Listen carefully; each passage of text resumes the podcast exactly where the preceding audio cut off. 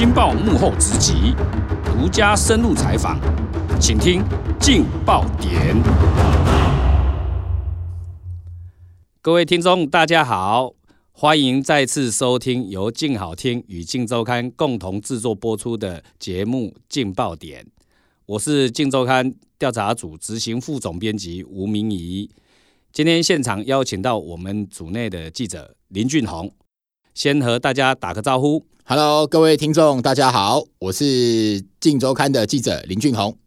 这一次哈、请他上节目，主要是想和大家聊聊上个礼拜那个法院有一个判决哦，引起社会舆论的哗然，就是断头弑母案法院的判决逆转改判被告无罪。这条新闻哦，引起社会很大的争议啦哈、尤其刚判决出来的时候，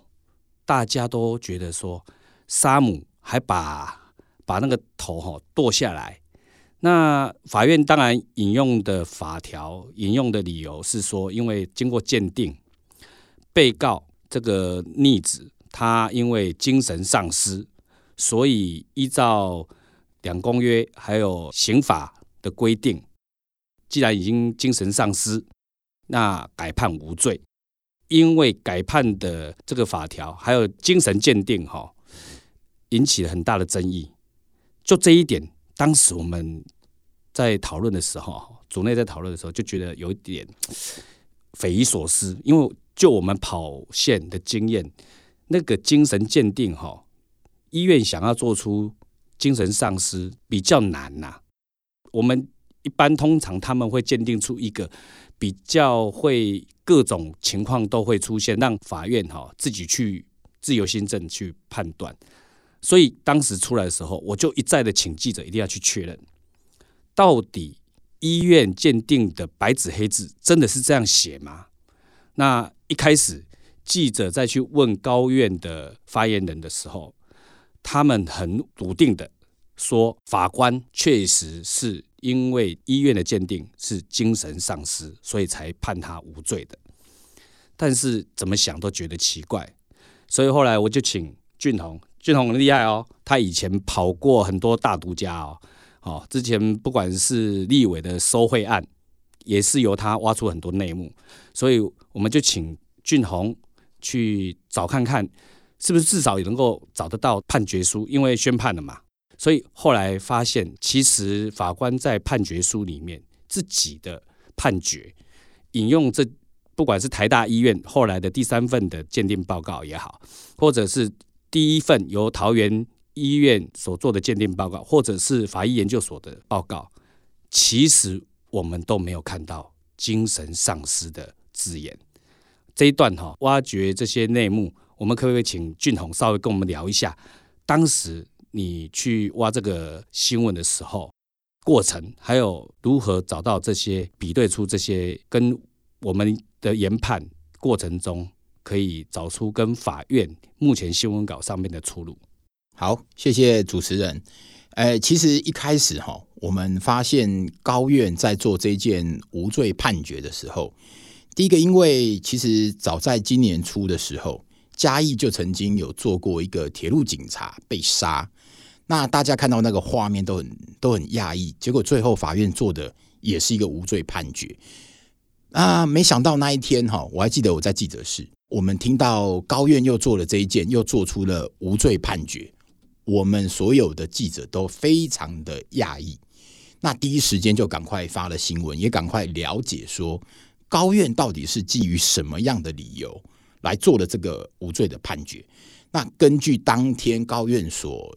第一，因为第一时间他们判决书还没出来，所以我们所有记者拿到的都是一份新闻稿跟高院发言人的一个说明。那判决书其实主要依据的，他就不断的讲说，根据呃法医所及台大医院鉴定，所以认定当时凶嫌他因为他的卡西酮，也就是他的毒物是属于最强的状态下，药物最强的状况下，所以才去把妈妈的头剁下，从十二楼丢到社区的中庭，这么恐怖的事情。但是因为当时他行凶的时候，认定他因为毒物最强，药效最强，所以处于心神丧失的状态下，因此判他无罪。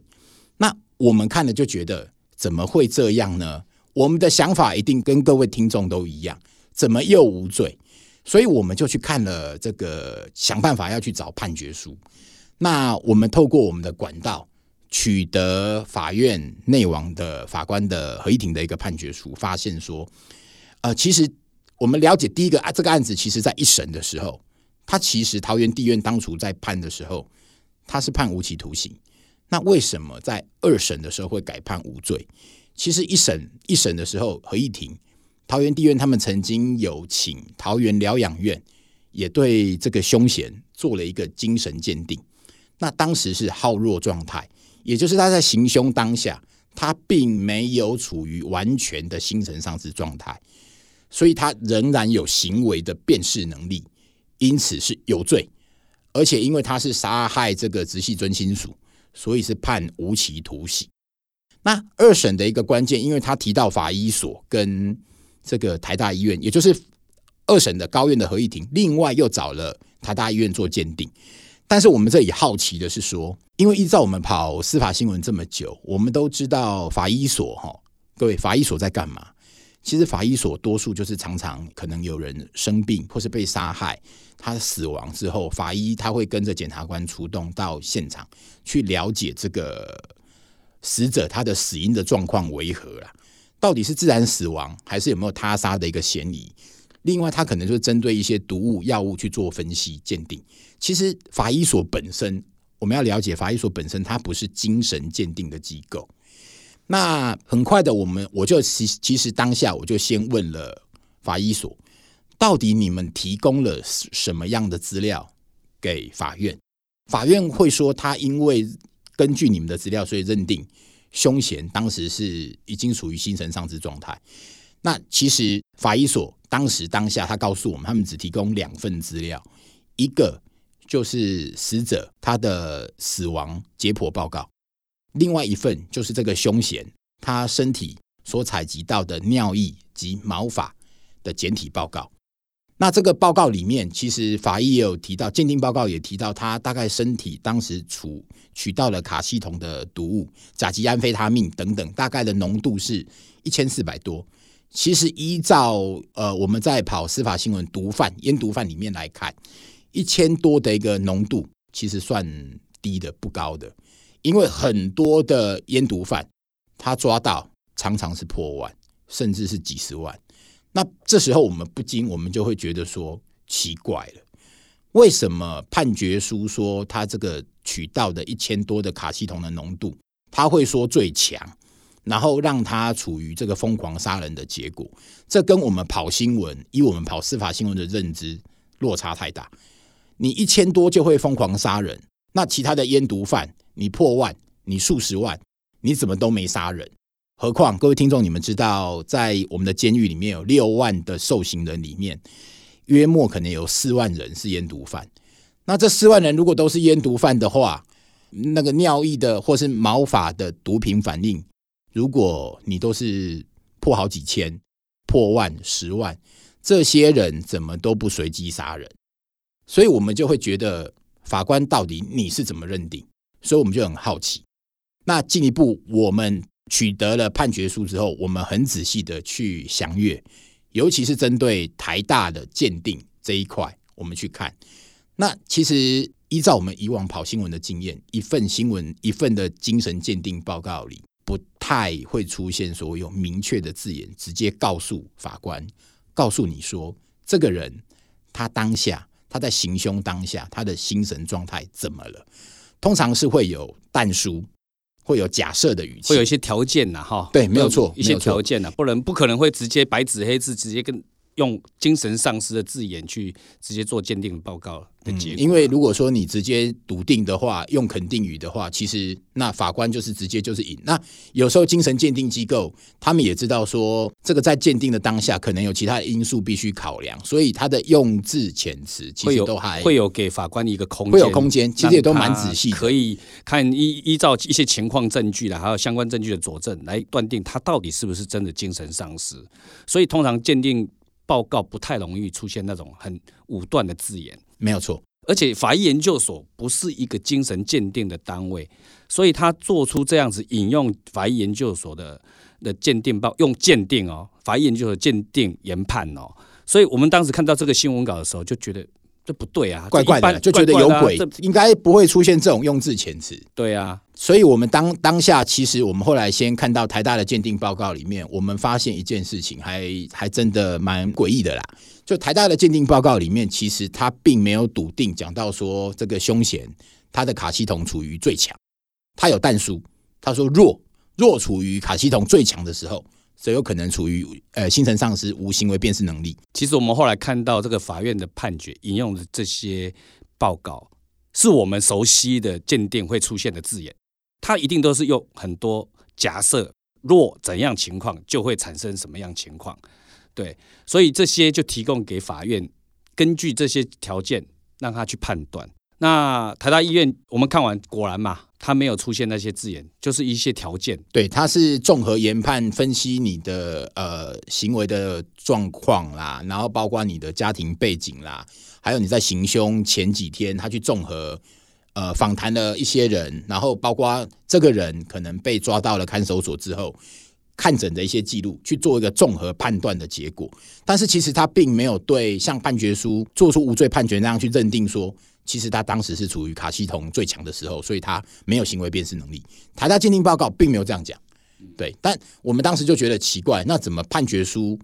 又会这么说？我觉得法院那个那个新闻稿哈，会让大家外界第一时间以为是台大医院的鉴定报告跟法医研究所的鉴定报告已经认定。他精神丧失，所以法院法官合议庭就是根据这两份鉴定，所以做这样的判断，所以判他无罪。所以我觉得这个这个如果没有因为好好的把那个判决书全文逐字的看完，没有把那个整个鉴定报告好理解，看出他所有的文字的叙述的话，我们很容易就会被片面的法院公布的新闻资料里面给误导了。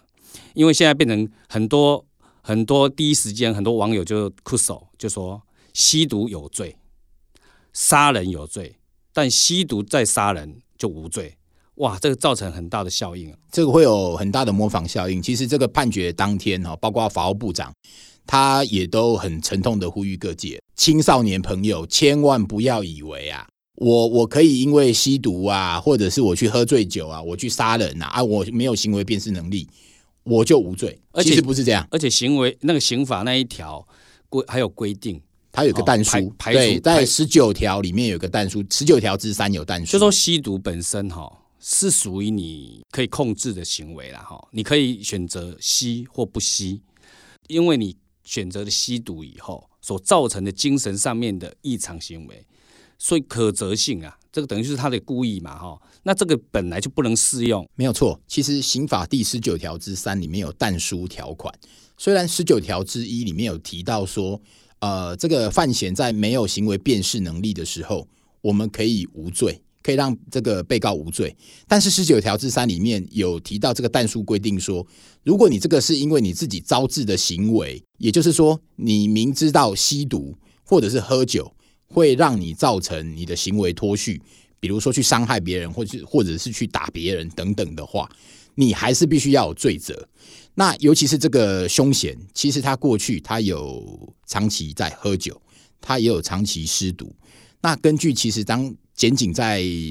逮捕他、侦讯他的过程当中，也都有问过他的家人。他其实他知道他不能够再喝酒，也不能够再吃毒，他知道这样会出事，所以这样明显看起来他是可以符合使用十九条之三这个但书条款，他应该是要有罪的，不应该让他无罪。所以你去看那个判决书，我们好好的去检视一下。我我发现那个法官哈，在这方面哈，我觉得他是到底是轻忽呢，还是有一点？便宜形式，就是在论述这一点有关于吸毒所造成的精神上的异常之后，而去杀人，他要去适用十九条之三这个十九对对对，他要去适用的时候，他他没有论述的非常的清楚，他也没有去引述到底是根据什么样的情况，他可以去。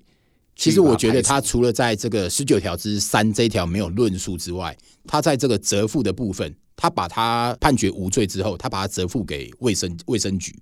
这个在司法上，我我认为在这么瞩目，尤其是杀人又是把妈妈的头颅剁掉，他折付给卫生机关，我我我个人认为这不是一个非常妥当的一个方法，因为卫生机关他也是突然急急忙忙跑来，我们我们记者在等，早上判决无罪之后，我们等到下午三点才等等到卫生机关来，那这对卫生机关来讲，其实折付，难道他有强制力？他能够把这个人干嘛吗？万一送去医院，他治疗的时间能够多长？如果治疗一个月，医生说要放出来了，那他又无罪，那是不是又造成了社会其他的一个问题？所以他这个判决本身矛盾啊，出现很多的矛盾，一下子都觉得说他精神丧失了，是有精神上的问题，又说这个行为可能是一次性的，所以他现在处于现在目前的状况是好的。所以呢，可以让他不用只要折付给卫生局，但是又因为怕说他会不会因为哪种因因素引诱他，他可能又会犯罪。就整个判决书新闻稿里面充满了矛盾。我觉得这个这个合议庭真的是要让我们好好的来检视它，到底这个合议庭出了什么问题。后来我们请记者啦，哦，稍微去了解一下这个合议庭之前的一些判决，才发现说哇，很多判决中出现很大的争议。尤其是有一件男女朋友之间的性侵害，那个更夸张。男朋友说，在法院里面的供称是说，我每次哈吵架，吵架完之后，只要把他带到床上，跟我的女朋友发生性行为，我们就会和好。所以呢，法官居然根据他这样的一个供词，居然改判被告无罪，就是这个男朋友无罪。明明那一次已经说，那个女朋友也讲说，她不愿意跟他发生性行为。他也拒绝了，也因为这样子造成他两个两个大腿内侧的淤伤，有验伤证明。那居然这样子，在这么多证据情况下，只是因为他觉得男朋友以前说，只要如果吵架，只要跟他发生性行为，基本上女朋友跟他和解，跟他原谅他，就因为这样子就判无罪。你可以讲一下这个这一个案例，当时立庭的检察官是不是也非常的错愕？呃，是，其实这一件案子哈是这两年在士林地院审理的一个案子。那原本一审是判这个被告，他是一年八个月有期，依强制性交罪判一年八个月有期徒刑。那状况大概是我们姑且用这个昵称来形容，一个男生阿伟，他跟他的女朋友小茹啊，啊两个常常因为金钱纠纷吵架。这个阿伟很会哄女孩子，很会哄女朋友，哄着哄着，这个小茹每次啊，只要吵架的话，小茹就跟他说啊，那只要他们有发生亲密关系的话，那大概就都没事了。所以这个阿伟就食髓知味，每次为了钱吵架，哎，吵一吵之后，小两口他马上抱抱他，哄哄他，发生性关系之后，小茹好像后来又不追究。但是这个其实这样的事情一而再，再而三的发生，小茹非常的厌倦，非常的反感。他决定要跟他分手。那有一天，阿伟跟小茹又为了钱吵架。阿伟心里就想：我如法炮制，我又来了。他又去抱抱小茹，哄哄小茹，亲吻她，脱衣服摸她。那他要跟他发生性关系，打算跟他和好。这一次，小卢啊，异常的这个抗拒，不断大声的喊：不要，不要，不要，就是不要，而且还拳打脚踢。那因为小卢实在抗拒到太激烈了。这个阿伟觉得反应这一次跟以前完全不对劲，阿伟停手了，但小卢啊非常生气，小卢事后立刻到警局报案，报案之后啊，阿伟也全部都承认，士林地院一审就依强制性交罪判阿伟一年八个月。按理来讲啊，这个案子就后来上诉到二审到高院之后，哎，诡异的是啊，阿伟二审没有来开庭哦，他没有来，那又遇到同一庭这个一样判这个。杀妈妈案这个判无罪的这个合议庭，阿伟没来，那法官居然就照判。那他根据的是书面资料，他就认为说，那阿伟跟小卢你们两个以前每次都这样啊，床头吵床尾和啊，每次吵架你们两个只要做爱发生性关系就没事啦。那小卢你以前都答应啦，哎，那这个你们就讲好了嘛，所以就直接就判无罪。我这个问题大了，这个其实依照我们啊，依照这个。上诉之后，就连最高检察署也看不下去，因为为什么？他们关键认为说，女孩子以前同意跟你发生性关系，那不代表这一次，就算夫妻、情侣、男女朋友，我现在女孩子衣服脱了，我说要跟你发生性关系，但是我现在突然心里觉得我不想要了，只要说不要就是不行，不管你是老公老婆、男女朋友，说不要就是不行。那所以他们就依照这个理由去向最高检的刑事大法庭要申请统一解释。那这个案子其实，在法院跟地检署也都非常的轰动，这也看得出说，其实这一庭他们的法律见解其实是跟其他法庭有很大的一个差异性。就跟我们一般哈，我们世俗我们的一般的判断哈，都落差很大。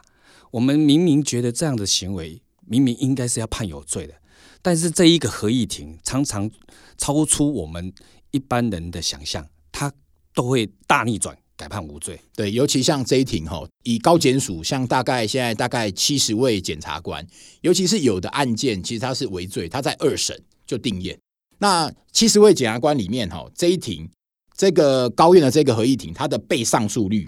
大概占了四分之一，所以其实对相对应的检察官来讲，工作负荷，因为他们要要上诉，工作比较累。再者就是说，很多案件是到二审就定验，其实对当事人来讲，尤其是被害人。